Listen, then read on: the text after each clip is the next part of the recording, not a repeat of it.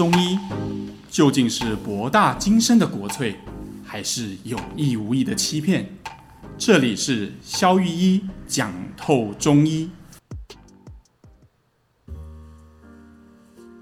Hello，大家好，我是肖玉一。Hello，大家好，我是 Sean。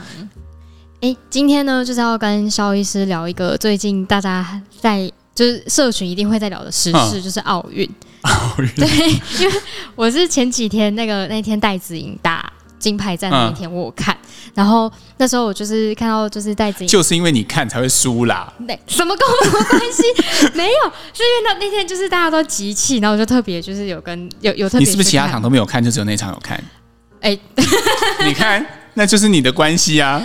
没有，因为那个金牌战就一定要集气一下，然后就想说，哎，那时候就是前面这样一来一往打，然后打到第三局的时候就很紧张，然后最后看到银银牌的时候，然后就有感受到他的那个情绪也在里面，然后就内心也有一同时有一股就是蛮有难过的体验，然后就觉得，哎，为什么会有这样子的感觉？就是就是说，我觉得他。呃，我觉得他的银牌也是就是很厉害，然后也是开心的事情。我觉得这个话题很有趣，因为我常觉得运动比赛啊是一个可以说是一个人类蛮疯狂的一件事吧。你看哦，嗯、今年的东京奥运，因为人类好像除了第二次世界大战跟呃去年因为疫情的关系，所以今年冬奥其实是延迟了一年嘛。对对，好像除了因为战争跟疫情之外，好像从来没有延期过。不管世界处于什么样的状态，代表人类对这个东西真的是极为狂热。奥奥林匹克这个 对对对对对，嗯、那其实我觉得哈，最近呃，其实我自己平常是不太看运动比赛的人，但就像你讲的，嗯、每次看到这种国家队的时候，你那个投射感就会很重。对，就好像在场上你明明一动都不动，但是在场上好像你也在，就一起在打的感觉。对对，然后就就是特别会有这种情绪上的共感，然后也会特别想要对他们哦加油加油哦，对对对对，这样。其实哈，这个是有心理学上的依据的啦哈，因为根据心理学啊哈，我们人类的最基本的动力有三个哈，嗯，一个是性哈，嗯，一个是攻击性好，然后另外一个呢就是自恋，自恋啊。那我认为哈，奥运哈，或者是我们说普遍来说所有的运动竞赛，所谓的。运动可能不算啦，你看人家游泳游得很漂亮，那可能就没有人看嘛。对一定要在比赛速度要排夺牌的竞争，就是运动竞赛，其实都是攻击性和这个自恋的结合。因为什么是自恋呢？自恋就是两句话：嗯、我比你强，或者是呃我说的是对的。对。那你看，呃，运动竞赛就是这样嘛，我在比谁比较强嘛，谁比较快，谁跳得比较高，嗯、谁跳水的动作比较多，啊，谁落地的姿势比较好。嗯，等一下，这是比谁比较强嘛？哈，这是人类本来就很喜欢的活动。那另外一个就是呃攻击性，有些运动有明显的攻击性啊，比如说像格斗，哦，摔跤，呃，呃，跆拳道，跆拳道，对，柔道，柔道，对，对对，那个摔跤，反正各种，那这种其实就有明显的格斗性或者是攻击性。那这个因为是人类的本能的关系，所以这一些。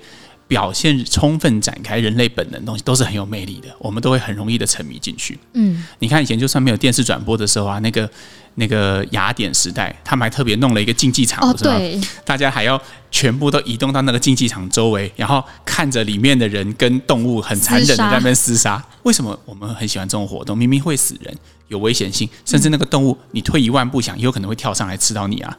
对，那为什么我们那么爱？因为它是拥抱了人类原始的本能。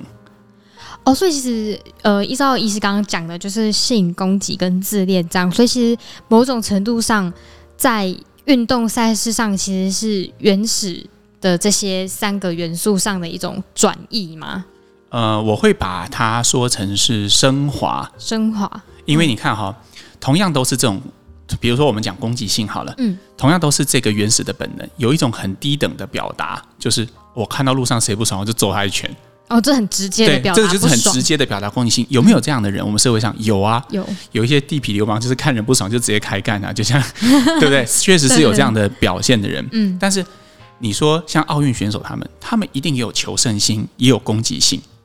我们大家一定要记得哈，听众听到这边一定要记得，我并不是说他们有攻击什么的，我我的攻击性指的是心理学上的攻击性，没有任何负面的含义。对对，不是那个真的去打人，对，不是真的去打人，而是那种原始想要比别人强，想要比别人快，好，然后想要去打倒别人，想要去击败别人的这种想法。哈、嗯，那你看他们就用，呃，因为有这样的东西，但是什么叫升华呢？他们经过长久的准备，累积了一个很。不得了的一个记忆，然后在那个竞技场上，在一定的规则内，在人类规范允许的情况下，展示出那种攻击性。这个时候，你会发现那个攻击性就再也不是低等的表现，而是一种艺术的表现。哦，你不会觉得你在看他们打桌球的时候，哇塞，那简直神乎其技，我们眼睛都来不及看，他怎么会来得及打？对啊，对啊，你看那个球啊，还好它是白色的，然后现在球。已经比以前我们那个时代来的大一点哦，不然的话开什么玩笑？那个速度之快，嗯，所以这个其实就某种程度上已经进入到艺术的境界了，嗯，所以你看，我们人类把这些呃性攻击性和自恋这种看起来很原始的动力，但是经过升华，它可以变成有很有艺术性的表达。哦，所以其实大家会这么热衷在这件事情上，其实它某种方式也是在满足投射我们对于这种原始的满足嘛？啊，对呀，对，没错的。因为其实呃，我们在生活中为什么常常觉得没有动力，就是因为我们常常会离这三样东西会越来越远。比如说，一个我们举，比如说像你是一个上班族好了，对，对不对？那每天公司会有很多的规定嘛，哈，你会从早到晚，你需要做很多。呃，几乎是一模一样的事情，然后每天周而复始做一样的事情。嗯，那有很多的规定，我们在规定里面做事。那我们不能随便去攻击别人，你不能攻击你的主管，你也不能攻击我。对，所以一定会累积了很多。哎，那你慢慢就会觉得，哎，你你离这三种动力就会越来越远。对啊，你就会觉得，哎，我我好像觉得缺乏了什么热情。好，那我自己是相信，当我们重新的去展开我们这些动力的时候，其实我们会变得更有魅力。然后更有热情。哎，那像比如说，呃，刚刚医师讲，在包含攻击的升华，其实是像运动竞技的表现嘛。嗯、那比如像自恋呢？自恋它会通常会升，假设它升华，或是它原始是怎么样？它升华会大概怎么样？有没有什么举例？Okay, 你看哈，如果你有看过国中，呃，这样不这样讲不好。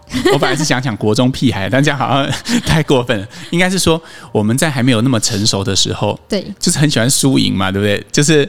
呃，你有看过国中男生吗？就是反正我揍你一下，不爽打架啊，不来啊，这样，就会有这种感觉，然后那那个其实就是最原始的一种自恋的表达。嗯，哎，因为我们进入呃，尤其是男生哈，进入了青春期以后，他的这种攻击性和自恋就会加剧，所以那个时候男生都要开始梳头发啊什么的，就是一种我比你帅啊，然后就要比说谁有妹谁没有妹啊，对不对？哈，那这种就是一个很原始的表达。但是理论上，一个成熟的男生，当他经过一些岁月的历练，他就要把这种自恋，就是我比你强，开始转换成其他的东西。比如说，除了力量上的比较强，诶，我在社会地位上有没有比较强？我在赚钱的能力上有没有比较强？哦，我在整个社经地位上有没有更强？我是不是比别人，而且还可以再升华，不见得是钱而已。我有没有比别人更有影响力？哦，这这类型的，对我有没有我的团队有没有做的比别人更好？哎、嗯，你会发现，当你的层次升华的越来越高，它就逐渐脱离那些很原始的表达，但它终究还是一个我比你强，我比你好，就是最一个概念，最原始的东西还是是一样的。那就跟奥运一样嘛，你可以一路从路边打架，一路打到奥运殿堂，你也可以从国中生啊，不然输赢啊，然后一直到 我们是一个商业的合作，合作是为了要让我自己展示出我的强大。哦，那像那如果是在就是更更另外一块的原始，就是在性上面的话，那它的你看这一块就比较多很有趣的事情哈。呃，性的原始表达，我相信大家就比较清楚了哈。就基本上你在路上如果碰到哎心仪的，就直接给他手就摸过去啊 什么，那当然就是性骚扰的范畴嘛。那当然就是不但是呃原始表达，而且是法律上不允许的哈。是，但是如果升华会怎么样？比如说。性是什么？其实源自于呃人类本能哈，比如说对异性，现在不见得对异性，也有可能是对同性哈的的一种欣赏啊，比如说对于包括一些生理上的啦，比如说身身材啦，或者是各种美的异性身体美的一种表现的一种欣赏。从这个角度看过去，我们人类很多文明都是这样来的啊。比如说早期文艺复复兴的绘画，嗯，会喜欢画一些裸女，她就是把性升华到艺术境界，或者是我们现在的时装。嗯，你如果不太懂女生身身形的特色，或者是不太懂得欣赏，会很难做出，就很难做出。你看，嗯、所以为什么很多那个呃很有名的设计师，可能都都是呃 gay 啊，或者是什么？因为为什么？因为他们会更了解女生吗？哦，对，他们会更了解欣怎么欣赏女生。对，很很多彩妆师他们也都是这样子，因为他们就更了解女生。那这些都是基于欣赏美的角度，你就可以把性升华到另外一个层次。哦，对，那甚至有有些人哈，当然这样讲武断了一点，但是有一些心理学的学派，比如说像弗洛伊德那一派，他们是叫泛性论。泛性论就是广泛的泛，哈，那个性爱的性嘛，哈、嗯。那他所指的就是几乎所有人类活动都和性有关，他就会觉得我们的一切文明成果都和性的升华有关，嗯，就是你看，像动物就是一种没有升华的结果，就是比如说啊，他们就是野外碰到，然后就相遇，然后就开始，然后就就繁衍下一代，对对对对。那但是人类是会有，比如说我们会择衣蔽体嘛，对哦，我们会有基本的礼仪互动。那在这种压抑之下，我们就必须把性转移转换到另外一种，我们必须要吸引对方，于是我们要创造出一些美好的东西，嗯，比如说。呃，你要去把妹，不要这样讲了，这样太原始了。我们要去吸引异性的注意，比如说像在，你可以想象那时候，呃，文艺复兴时代在意大利，假设你在意大利，嗯，你要去吸引一个窗台上你看很久的女生，你要怎么做？你可能要先去找一把鲁特琴来啊，然后坐在窗边，坐在那个他的阳台下啊，看得到的范围，对，不是那种很多剧都是这样演的嘛，然后就开始开始弹，然后要开始唱情歌啊，嗯，你要想。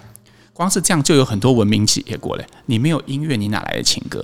哦，也是。你没有，你没有鲁特琴，你要弹什么？所以我们有很多发明，所以泛性论有它一定的道理，就是说，我们其实是最终我们是为了追求性，嗯，在过程中我们生产了很多很美好的东西。哦，所以等于等于是说，呃，他的结论是要为了追求这件事情，但是他会创造很多不一样的。一些很美好的副产品，甚至你可以说，整个人类文明都是性的副产品。哦，这是泛性论真正的含义嘛？哦、嗯，所以我觉得这三种原始的动力，你会发现离它越近的时候，那些东西都很有魅力。你我们我不晓得你有没有一种体验哈，是你听一首歌，然后突然就是很沉迷，会有对啊，你就是会突然觉得哇，这首歌也太好听了吧，也太迷人了吧？你就那为什么我们会被这种东西？因为其实音乐本身。它其实也是这个性的升华的产物，嗯，对。那其实，呃，它本身就具有无穷的魅力，我们就会无可自拔的，就是奇怪，呃，你就会整个人跌进去的感觉。哦，所以就是可能会不会是生活当中可能某一个部分自己容易被什么东西吸引好了，或者有些人可能很喜欢打那种枪战 game 啊，或者是呃。呃，听可能音乐好了，然后各种玩那些什么枪战的 game，他其实在满足自己攻击性的心理。哦啊、是啊。然后他可能享受音乐、享受电影、享受舞蹈，他可能是在满足自己性的那个原始的动力。其实哈，我自己因为是有一些唱歌的经验嘛，哈，对，所以我会非常明显的发现，其实当我们发声的以美声唱法来讲哈，以我们发声的最的标准，嗯、其实。它就讲求一个通畅、跟通透、跟一种流动，嗯，而那种流动跟那种呃，你真的在巅峰的那种体验，其实某些时刻其实和性爱是蛮相似、蛮蛮相似的，嗯，对，就是那种全身通透的感觉，嗯，对，所以我觉得我自己是蛮呃，是觉得我还蛮相信这一点。那像你刚刚讲电玩也是，电玩就是一种呃攻击性和自恋的展现。对不对？我们就在里面破关啊，打打怪啊，然后砍杀别人啊，和看到别人的血喷出来，就觉得蛮疗愈的啊。哎，那那个哦，所以这也何何以说明，就是为什么就是电玩游戏 game 这个东西不就是会一直存在，然后大家就是一直很夯，然后大家会一直沉迷在。那从我那个时代红白机开始，杀蜜蜂也爽啊，对不对？但是现在就是有更 更多的特效出现，这样。哦，那那其实这三个动力如果发展到关系的层面上，会发生什么事情？就是这三个层面，嗯、应该是这样说哈。呃，我们最常见到的是说，有些人他如果不去拥抱这三个东西，会怎么样？哦，不去就是抗拒去拥抱这三个东西。呃，我们我们讲这样好了，假设有一个女生，她可能从小就是家里管她管得很严。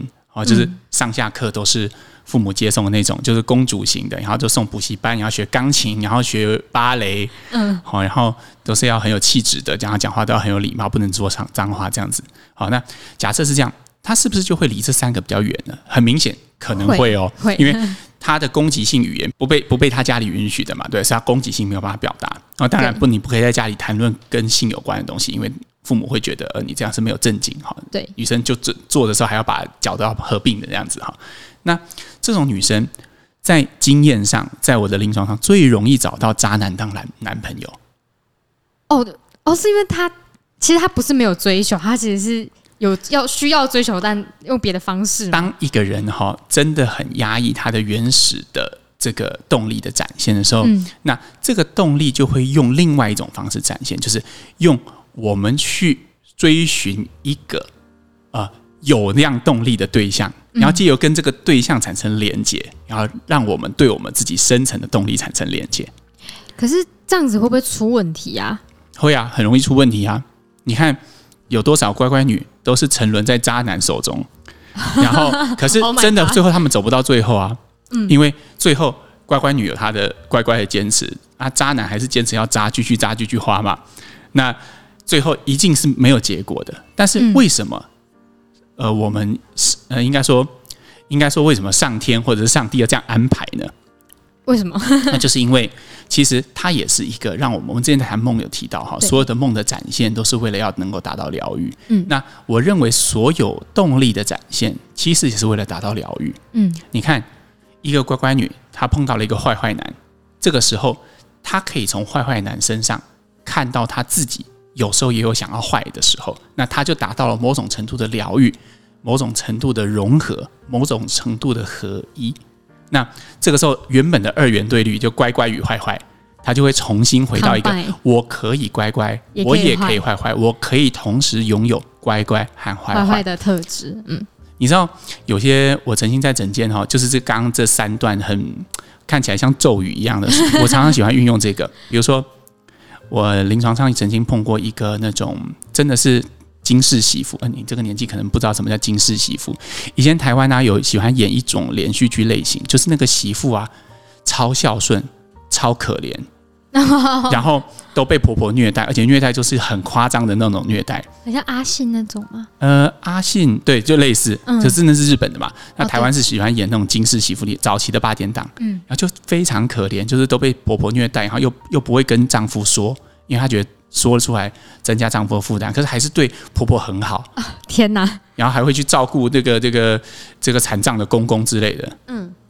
可是你知道像，像像这样子的类型哈，比如说我如果碰到像这样类型金氏媳妇类型的患者，嗯、我常常就会觉得，在他们身上，他们这个好媳妇的标签就是我是一个娴熟的、温良的好媳妇，温良恭俭让的。那当我常常用这个三段咒语让他们。你可以温良恭俭让，你也可以充分的表达自己，你可以同时拥有温良恭俭让，你也可以很好的表达自己。他们常常会哭，哦，他们觉得有一种被同理的感受吧？呃，因为那个那个反面，他一直不敢碰到那个反面，一旦被点出来的时候，那个东西就会激动起来，就哦，打到头的感觉。对，所以其实我觉得一个。呃，那个心理咨商师那边学到这样的一个技术，就是我觉得你也可以常常跟自己讲，就比如说有些人他就喜欢当好人，我觉得还蛮多人这样子，就是他没有办法拒绝别人，嗯，哦，就是他在外人看起来他永远都像一个很好的人，别人跟他说什么他说好，好，然后他可能心里会觉得有点不爽，被压榨、被熬，但是他就一直说好，嗯，但是有时候你如果是这种人，你不妨告诉自己，我可以是一个好人。但是我也会，我也可以忍受拒绝别人。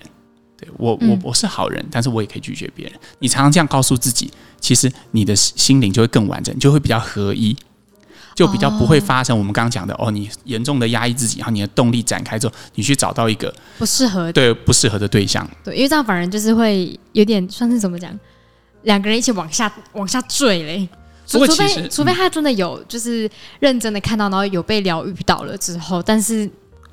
对，那个可能性有多大呢？I'm not sure。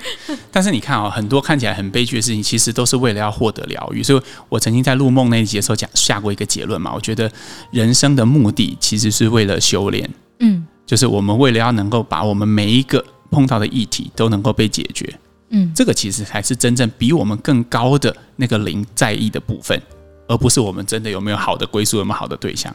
嗯、你从好的归宿跟对象这件事来说，渣男绝对不是坏坏呃乖乖女的归宿嘛。对。但是你从疗愈更高的角度来看，它是一个疗愈的契机。对。就有点像是每一段过程跟经历都是在更是更了解、更应该说更认识自己的一个阶段。对，没错，然后他就会让自己升华的好好看啦，好好看就会升华到下一个阶段去。没有好好看就会一直遇到哦，功课还没做完。对，功课还没做完，我们要再来一遍哈。对，这这一关还没有破，我们就是会从第一关，然后再从左边再掉下来，再重新开始。玩 Candy Crush。对对对对。哦，头好痛。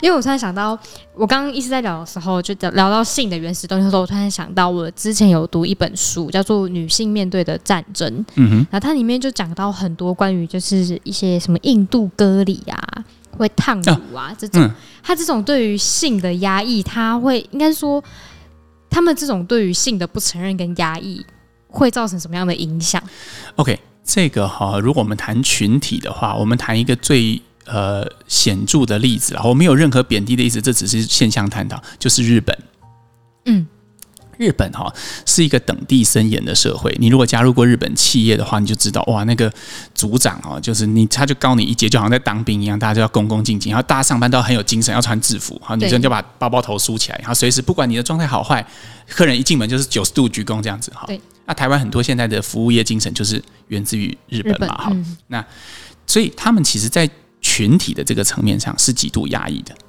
对，诶，所以我们常常可以这样看哈，当我们看到一个 A，你就要想到另外一个负 A，A 就是你看到呃非常压抑的日本人，或者是诶你看到非常守规矩、非常有礼貌的、非常讲究礼教的、非常有文化的日本人，那负 A 是什么呢？就是你在他们的文化里面，你总是可以看到一块，其实在世界上看起来都算蛮惊奇的，就比如说。他们有一些像我们刚才准备节目，我们在聊啊，比如说，诶，他们有些乱伦的骗子啊，就匪夷所思，那个创造力到了我们难以想象的程度哦。又或者是有一些很很惊奇的事情，常会在日本街头发生。对，那那些其实就是他们的 A 里面的负 A。当一个群体，我们刚刚讲的本来是个人嘛，当一个群体文化是没有办法容忍负 A 的时候，负 A 就会被用另外一种很极端的方式展现出来。哦。好像让我想到一件事情，就是前阵子日本有一个日剧叫什么？呃，这可以讲吗？好，就讲就是 AV 帝王，可他其实某种程度上也是在反映日本的那个压抑。是啊。然后他那那个传奇人物，他就是做这件事情，我觉得反正这件事情就是很嗯、呃，就是很正常的事情。为什么你们觉得？我觉得 AV 帝王哈这个故事如果出现在国外，根本就不会红，因为对。他就是因为日本社会太压抑了，可是大家心里都有那种渴望，那种对性的原始渴望。对，所以当有一个人出来做了之后，他就扬名立万。对，可是其实如果能够坦然自在的谈论这件事情，反而这个压抑降低了，反而就应该说这件事情就不需要这么的怎么讲？应该说，如果一个社会文化可以自然的坦荡荡、坦然的谈论谈论这个话题，是。那也就不需要有这么多的其他的产。你看哈，你刚刚提到影集，让我想到另外一个影集，像最近在 Netflix，哎，我们是在做什么业配嘛？为什么一直在影集？我们俩可能，我知道我跟医师共同的兴趣应该是看剧。那比如说哈，那个嗯、呃、Netflix 就有一个影集哈，叫 Sex Life，嗯，啊，但是台湾排行榜也是这个前前一二名的。对，好，那它其实这样会剧透嘛？好，如果你没有看过，它这段请你跳过哈，但是略微剧透而已啦。哈，就它的女主人公就是。是一个看大家看起来都觉得很棒的家庭，他有一个超级帅、身材超好的先生，然后小宝宝长得超可爱，然后呃，就过得很幸福，然后家里又很有钱，然后现在是投资经理，在华尔街上班这样。嗯，所以哇，这整个就是令人心羡的生活。可是你知道他最怀念那部剧，就是一直在讲他的各种 fantasy 嘛？他最怀念是什么？就是那个渣到爆的前男友，就是睡过她闺蜜啊，睡过她谁啊？就是反正就是这种。嗯，懂。哎。跟大家分享一个小秘密哈，我发现在我的交友圈，在我的 Facebook 里面，我看到有在追这部剧，然后有非常正面的感触跟评价的，都是一些我觉得平常都是贤妻良母的类型。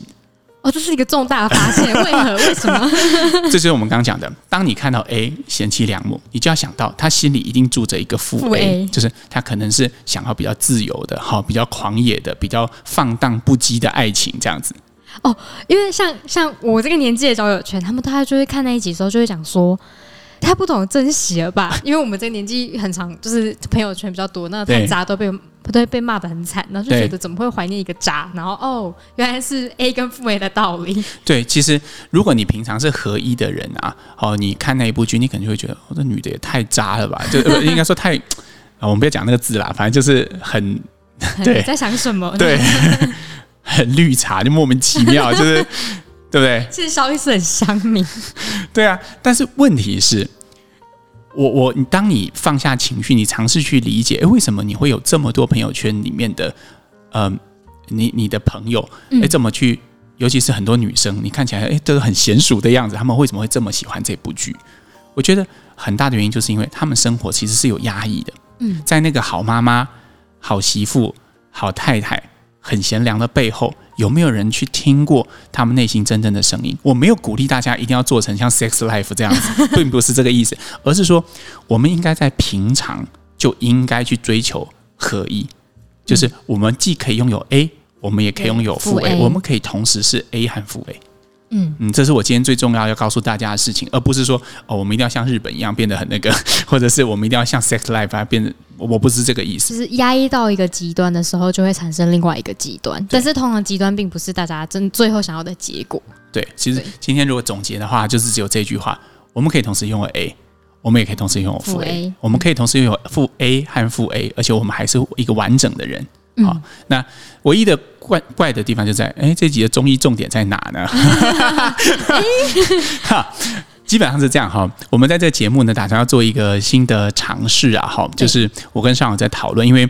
呃，我们之前哈，大概就是有时候我们会谈谈中医啊，有时候我们会聊一些生活上的一些体悟啊，我们会有时候会把它结合在一起。对，那之后呢，我们可以会可能会尝试一些不同的方向。所以，如果啊，你对我们新的做节目的类型啊，或是你有喜欢这样的主题，欢迎你留言告诉我们，不管在粉丝页还是在 Podcast 底下。好，然后我后来还发现一件事，要跟听众拜托一下，我我们那个 Podcast 的那个排名啊，会受到这个大家评评价的高度影响。哦，是是是，对，所以如果 你还没有按的话，麻烦帮我们五星评价一下啊！如果留言给我的话，也很棒。对，然后记得大家可以就是留言一下你想要问我们的问题，然后我们会陆陆续续规划在我们呃未来的每一集当中，然后跟大家呃聊天，然后做一个解释。对啊，放心，我们不会每一集都聊天，所以如果你很不喜欢这个主题，我们下一集还是会继续聊中医的，好，不要走开哈。对对对，我们我们 就是会，你看生活就是让医疗跟生活是在一起的。对，因为我们可以有医疗，我们也可以有聊天，我们可以同时有医疗和聊天，这就是个 podcast。对对对。好，那我们就下周再和大家见面。OK，我们下次再见喽，拜拜。好，拜拜。